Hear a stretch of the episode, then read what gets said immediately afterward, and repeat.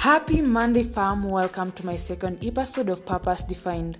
So, this is the second week of March, and of course, a new season to some of us or an end of a season.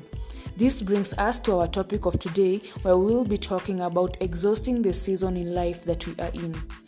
Just like nature, where we have seasons of summer, winter, spring, and fall, so is it in our life. We have summer, where we are energetic, full of life, go getters, and less stressed out. And again, we have winter. This is the time of deeper reflection, and it not always feels good. We are stressed up, dragging ourselves, less motivated, and nothing seems to be going our way.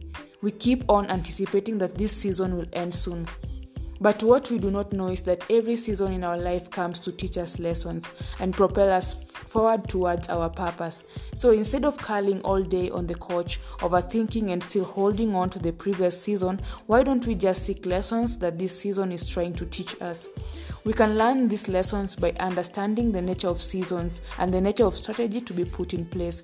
And this is where preparation comes in. But often winter always finds us unprepared. Think of it this way you have just landed your dream job. You have worked a couple of months, and then out of the blues, you lose this job. Of course, there was no preparation here. Obviously, you are shocked and in despair, as opposed to when you could have stayed longer on the job and see all these signs coming. But don't lose heart, winter is not always a bad thing because we have bits of summer here and there. Enjoy the days you have woken up in summer and fully immerse yourself in the lesson uh, in the days that you have woken up fully in winter. So, I've got some few tips that will help walk you through winter. So, the first thing is to accept that you are in a different season in your life and stop holding on to the previous season. Don't force winter out. If you feel like crying, just cry and allow yourself to fully immerse in that season.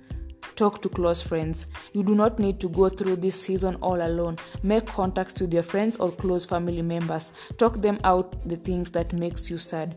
Journal.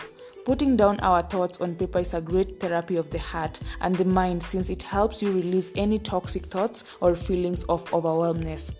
Celebrate good days. Enjoy the bits of summer that are in winter. Make yourself productive and laugh a lot. This will help lift your energy. Pray. Get fully connected to your spiritual source. Seek for His guidance and ask Him to reveal what He wants you to learn in this season.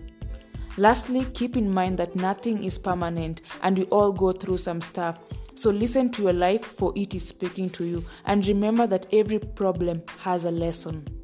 So, guys, you have come to the end of today's episode, but still looking forward to get connected with you and, of course, build great conversation. So, be sure to leave your voice message. And until next Monday, ciao, God bless.